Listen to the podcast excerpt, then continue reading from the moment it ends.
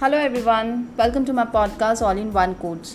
My name is Purma Shetty and today's quote is from Serena Williams. Serena Williams is an American professional tennis player and former world number one in women's single tennis.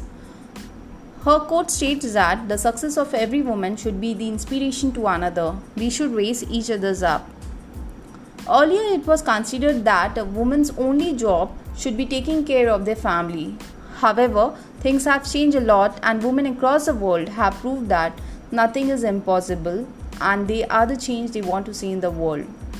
Over the last hundred years, the roles and the rights of women have changed beyond all recognition.